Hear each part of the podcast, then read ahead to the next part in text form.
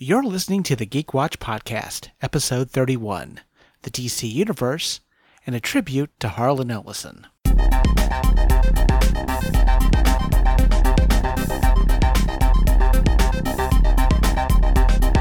This is the Geek Watch Podcast with Brian Hatcher and Mandy Petrie.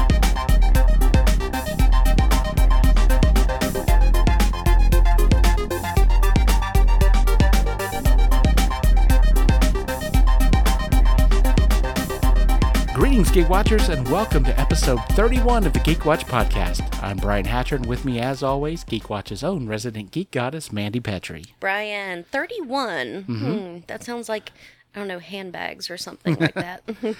Well, before we get started, because I am the Magic Geek, I did want to start the program off by saying my congratulations to Teller of Penn and Teller, uh, his surgery going through. For those of you who don't know, Teller had back issues and they were going to need to do fusion surgery, fuse some of his vertebrae together. And they were hoping to put that off for a little while because they had, of course, their Vegas show and they had a show in Biloxi they were going to do. But last Friday, Teller's back started acting up so badly that they said they, there was no way he was going to be able to put it off any longer. Did so he say that? Did Teller say that, he he um, he put it in Twitter. So the thing about Teller is he doesn't talk. Well, he does talk on stage, but there are moments he talks on stage that you can't hear him because ah. the bit they do with mm-hmm. the rabbit and the wood chipper. Oh. Oh, you don't know about this? No. Throwing a rabbit and a wood chipper. Oh, no. Well, when the wood chipper's going, Teller will talk, but you can barely hear him because ah. because it's mm-hmm. making so much noise. But of course, all these years that Teller has been hanging upside down from his ankles, escaping from straitjackets, jumping in and out of boxes, swinging on a trapeze over bear traps, uh, he has put himself through a lot. He's 70 at this point. yeah. So, still active, and magic keeps you young, but it'll mess your back up if you're trying to get out of a straitjacket all the time. So, but from what I understand, what Teller posted on Twitter, the surgery went great. He just needs to rest right now, and once he's done with that, they'll be back on stage. And I figure they're going to do a makeup date for Biloxi. But I'm just glad to hear that he's doing well, that he's feeling better, and that he'll be back on stage performing uh, before you know it. So. Way to go. Now, one thing I did want to talk about today was there was an announcement this week from DC is that DC is getting ready to put out what they call DC Universe, not to be confused with DC Universe Online, which was their MMORG game. Apparently what they're going to be doing is they're going to put out this online streaming service where you can watch TV shows like the old Wonder Woman TV show or the animated TV shows. They're going to have a lot of their animated movies that they had, all the Warner Brothers superhero movies. Those will be available. I mean, all of that will be you know, television and movies will be available streaming. They're also going to have comic books. They're going to have a comic book reader, and you're going to be able to read certain comic books. I don't think it's going to be their entire background, but you're going to be able to see some of the. I think they're going to pick and choose some of their best comics that you're going to be able to read. They're also going to have like a social network aspect where fans will be able to talk to each other. Something like a Facebook, I think, or a, or a Oh, message board or something like that. So we're, we're talking everything from Christopher Reeve, Superman, Batman, Keaton, all of them. Um, Exactly. Batman the animated series, Superman Right. the animated series. Right, and a lot of Mm-hmm. the animated movies that they've had out, the, the one shots, they're going to have Mask those. of the Phantasm. Okay. Yeah, all those are going to be available as well. And yeah, they're going to have the social aspect to it. The so, um, but they're also going to be offering merchandise, which is going to be exclusive to the website. So you'll be able to get new things there that you've not seen before. Hmm. So everything you can imagine about DC is they're going to have this in this one place. And so I've been thinking about that, and I was wondering how well this is going to work. Yeah, because to me, it, it seems very niche. There's a lot of content there. It's not as universal as like a Netflix. Yeah. Or there's certainly a lot of content, something you can look at. But if you don't like comic book movies or cartoons, or uh, it is, it seems like a smaller crowd. Yeah, well, I will say this. When I heard about this, what it reminded me of, the WWE, Uh, wrestling. they come out with their own streaming service. I eh, did not know that. Yeah, it's called it's called the WWE Network, and it's been out for a few years now. It's it's like nine ninety five a month, basically. Okay. And you could watch any of their television shows, But you could also watch the pay per views, and you didn't have to pay extra for the pay per views. You actually got them as part Oh, of this month. so you don't have to pay bukus of money for the Royal Rumble. Right. You would you would just get it as part of the just got package. it. Fun. But on top of that, they also had developed original programming, like interview programs. Uh, like I know uh, Mick Foley had a television show that was on the streaming. I think Stone Cold Steve Austin, his podcast, they decided to start airing that on the WWE network. And also because of the fact that Vince McMahon over the years has bought out a lot of his competitors, that has given him years upon years of old tapes of WCW, AWA, WCCW, just about all the old wrestling shows that used to exist on television that had ta- Georgia Championship Wrestling. All of that stuff, you can go like a Netflix, you can go and watch different programs and I mean all of it's available. So, So, really, you could go back and watch Andre the Giant and mm-hmm. Hulk Hogan fight Mm-hmm. Yeah. each other. Wow. Yeah, or you could watch Andre the Giant fight Abdullah the Butcher, or when he fo- fought the Sheik. Big on you know okay, now let's talk about the most important Mm-hmm. Andy Kaufman. Andy Kaufman. Well, yes, because well, I believe because yes, they- bought out a lot of those as well. So yes, you could. I believe you could, in fact, watch Andy Kaufman and Jerry the King Lawler. I think even that is possible that you're going to be able to stream a lot of that stuff as well. And so, if you love wrestling, nine ninety five is a bargain. I mean, it's a it's a lot of uh, content that you wouldn't necessarily get to see anywhere else if you like wrestling. Yeah, that's what I was thinking. The same thing, niche Yeah. um, market. But if that has been going on for several years now, and they do have this original programming, and Mm-hmm. not to mention with, as you were saying, the uh, social media aspect Right. of DC Online. Uh, you know, maybe this could be something that uh, I- I mean, people can it- connect with each other. It's definitely possible. I mean, certainly for since we're talking wrestling, is like Jim Cornette likes to say, for people who are into this kind of thing, this is the kind of thing that they're into. but going back to the WWE network, I mean, after the many, the number of years that it's been on, right now they have uh, about two million subscribers, which is nothing to sneeze at, certainly. But when you compare that to say Netflix, who at the same time has about 125 million subscribers. I mean, that's a big difference. And mm-hmm. the main difference, of course, is Netflix has a lot of different content. I mean, it's there's There's something for everyone. there's a little something for everybody. And the truth is, I believe the main reason why DC and Warner Brothers is coming out with this streaming service is because it looks like the deal between Disney and Fox is going to go through. And so part of that deal is going to be Disney's going to be getting Fox's percentage ownership of Hulu. And so that's going to allow them to do a lot of streaming stuff. And so I can see where Warner Brothers and DC they want to have their own streaming service, but I think the same problem you run into WWE Network versus Netflix, you know, it's going to be the same thing as DC Universe versus Hulu because if you like comic book movies, either one's going to be great.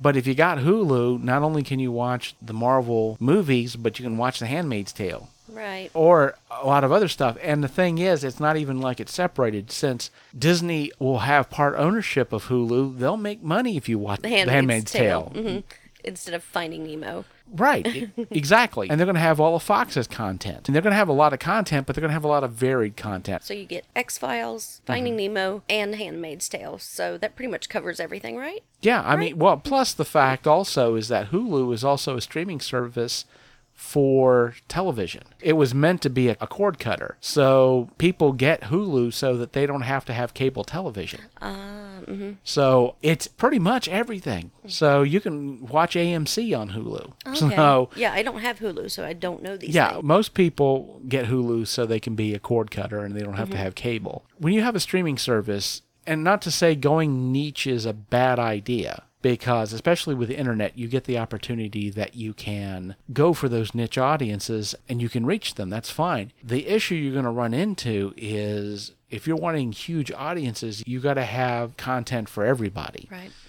especially when you're dealing with a situation like a streaming service where the upfront cost is going to be major because you've got to have servers that can handle a load of concurrent connections, mm-hmm. as you can imagine. You have to have fiber internet so that this, you don't get your stream bogged down. There's a lot of upfront costs that you've got to deal with, and you have to look at your business model to make sure that you're not only are going to be recouping those costs, but that you're going to be able to make a healthy profit not just enough that you can pay your employees and but also to be able to put money back into it so that you can build on your platform and grow your platform and I'm not saying that DC Universe isn't going to work, but it's going to be tough. It's going to be uphill for them because it is very niche. In the one side, you know, it's very risky, but especially in the world that we live in now, if you're not willing to take a chance for online, you have problems. You've got to be able to compete in the online market. Whether DC Universe is going to work for them,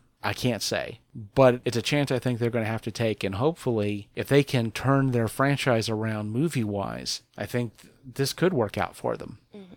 The thing is, they, especially with how their luck has gone with movies in the past, they don't have a huge margin for error they've got to get things rolling in the right direction, especially if they're going to be taking this thing on. So fingers crossed, definitely. And you know, before the, the DC fanboys come in with the torches and go, "Well, he's here he goes again," honestly, if DC Universe does well, that's good for everybody. But we'll have to see. And you know, DC, I think they're hitting a good time right now because if I'm not mistaken, Batman and Catwoman got married yesterday, or they're going to do it uh, pretty soon. Okay, guys, put your fingers in your ears for about 10 seconds because I'm about to bust a spoiler. Okay, so from now, uh, it, they didn't get married. Ah, huh. But what people got upset about is that DC Comics spoiled that. They went online and spoiled it and told people what was going to happen. Huh. They're like, why would you do that? And since we're on the thing on comic books, we'll do a side note here. Movies tend to have more effect at what goes on in the comics at this point. Mm-hmm. And I'll give you the best example of it. Besides the fact that the way the Infinity Gems works in the comics has changed because of the movies. Really? They have. Not just that, but recently they've announced that in the comics that all the Inhumans are going to be killed off. And you're like, why are they doing that? Well, the TV show didn't do so well, did it? Oh, so, come on. it's strange how what's happening in the movies and the TV shows are mm-hmm. having more effect of what happens in the comics than the other way around. They're pulling a lot of the best stuff out of the comics for the movies, but the movies are the important thing now. Mm-hmm. Because even though obviously it's more expensive to put out a movie than it is to put out a run of a comic, the movie's going to make billions of dollars. It's going to have millions of viewers.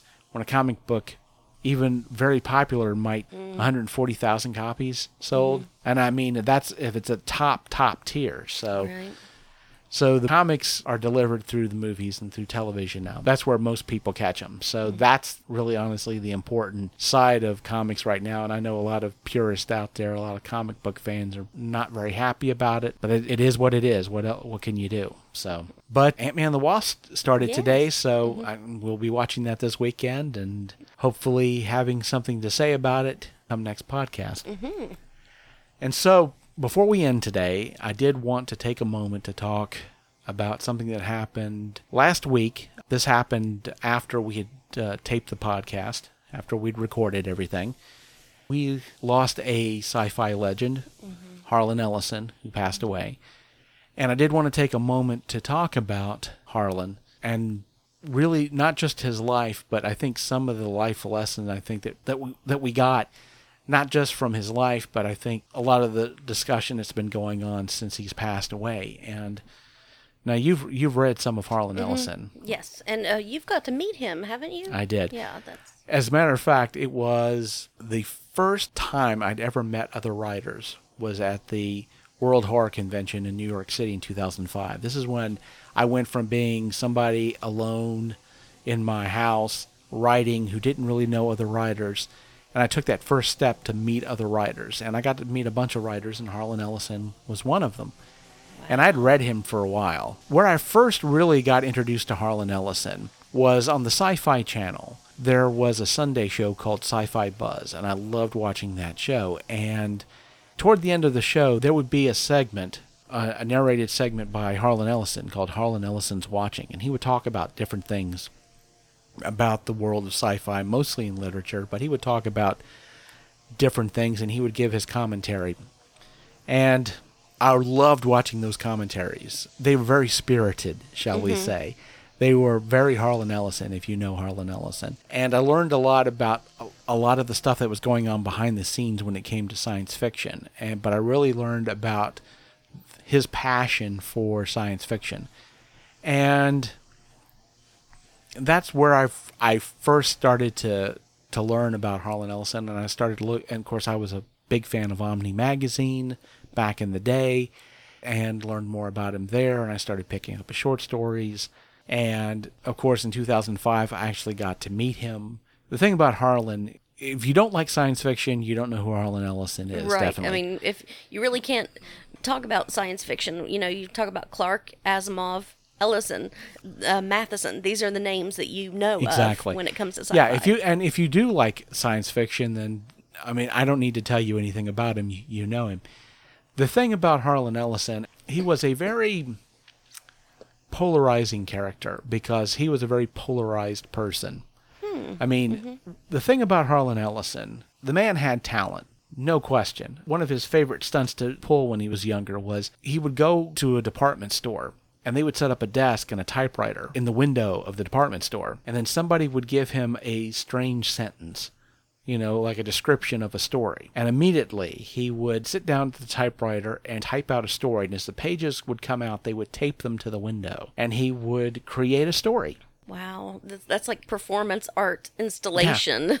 Well, he said that he did that because he wanted people to understand that there was no magic to being a writer. It was putting in the work. And mm-hmm. as long as he had done it, he could put in the work really easily. And so I remember one time the sentence was the 1,000 year old pregnant corpse. And mm-hmm. he wrote a complete story over it. And he always used an Olympia typewriter. He hated computers. He never wrote on a computer. He could type 150 words a minute with two fingers wow. no typos. And that was the way he preferred to write.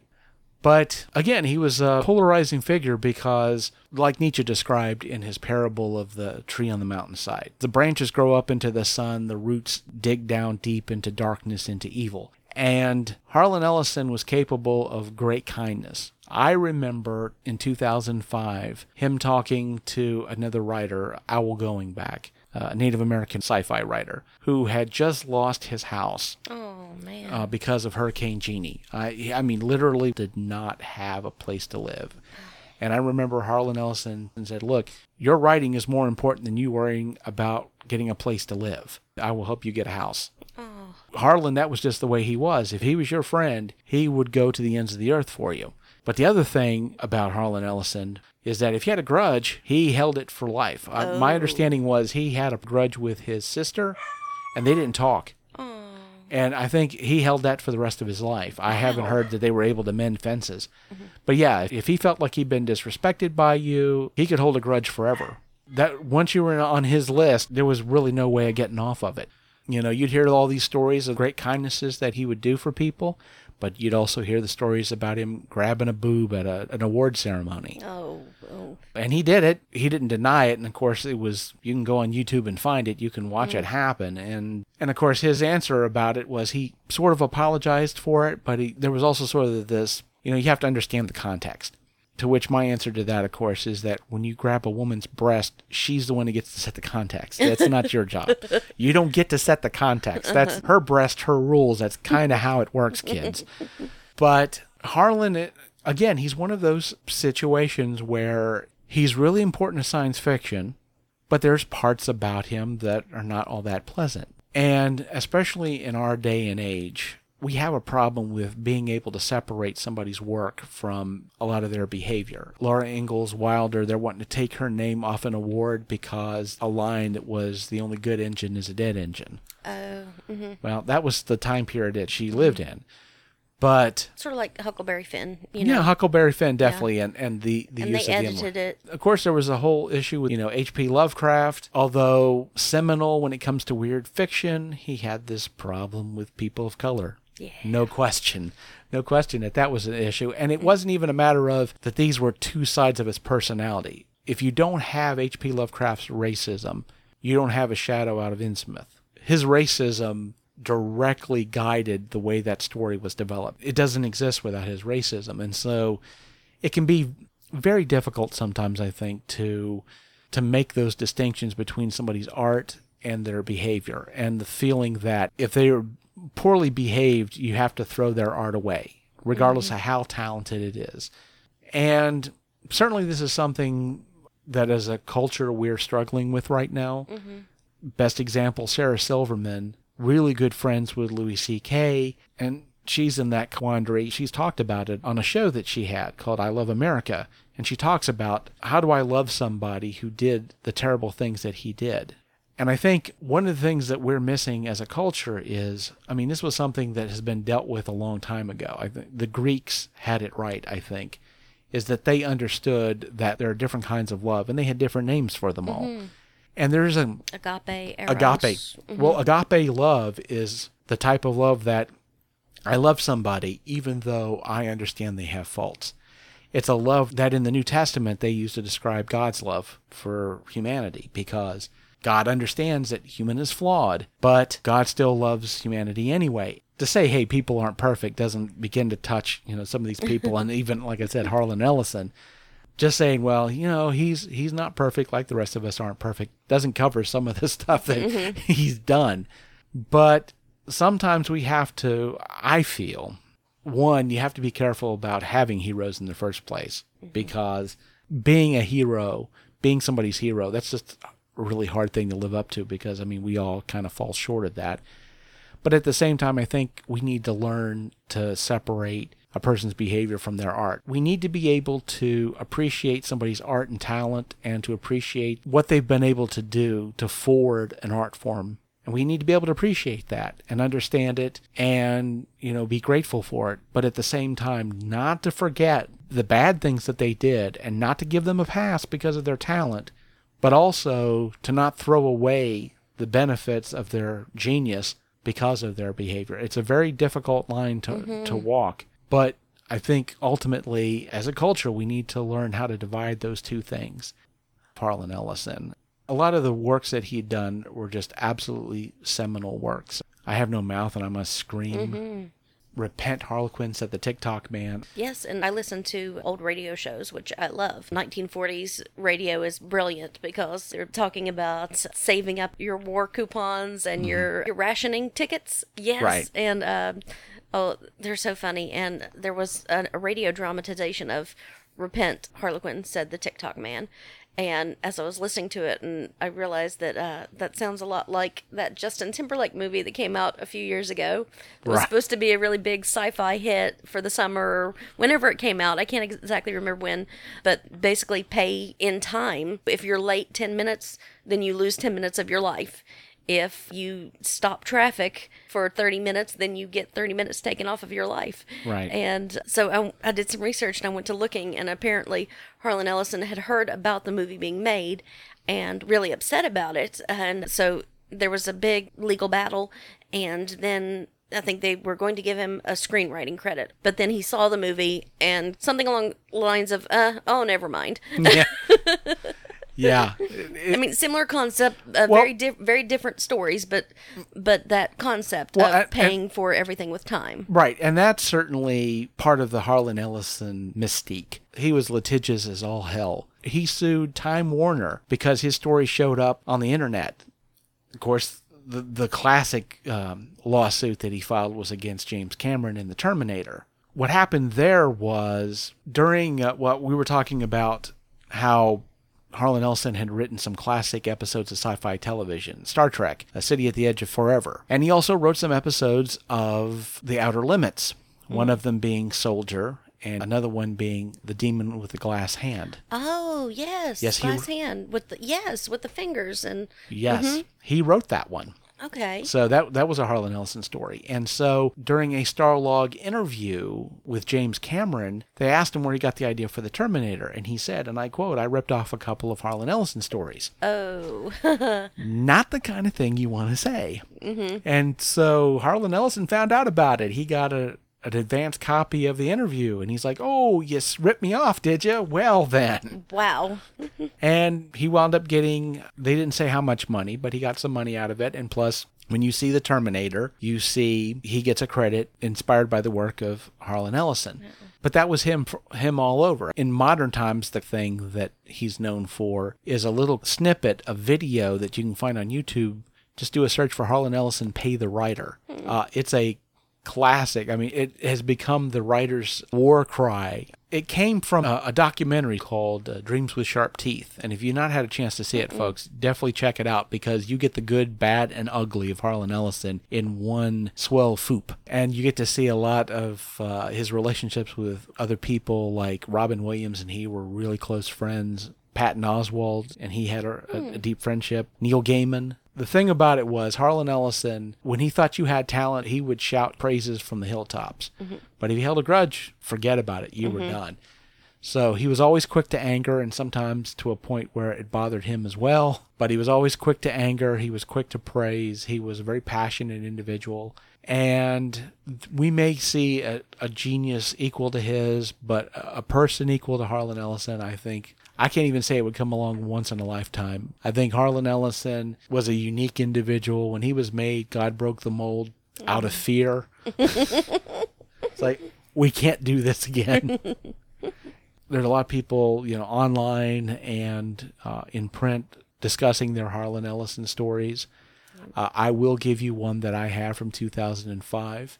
Is I remember Harlan Ellison going through downtown New York, and he hated uh, he hated downtown New York because it was all shiny and bright. It wasn't the the the grungy, dim downtown that he was used to. Absolutely hated it. But he did wind up going into an old sandwich shop that he used to go to. And he walked in and was getting ready to order, and he noticed a father and a son sitting in a corner in a booth. And the father was sitting there looking at his son, and his son was in a Game Boy. This is how long ago this was. He's in a he's in a Nintendo Game Boy. He's playing his game. And Harlan walks up to the table and he grabs the game out of the kid's hand and slams it on the table.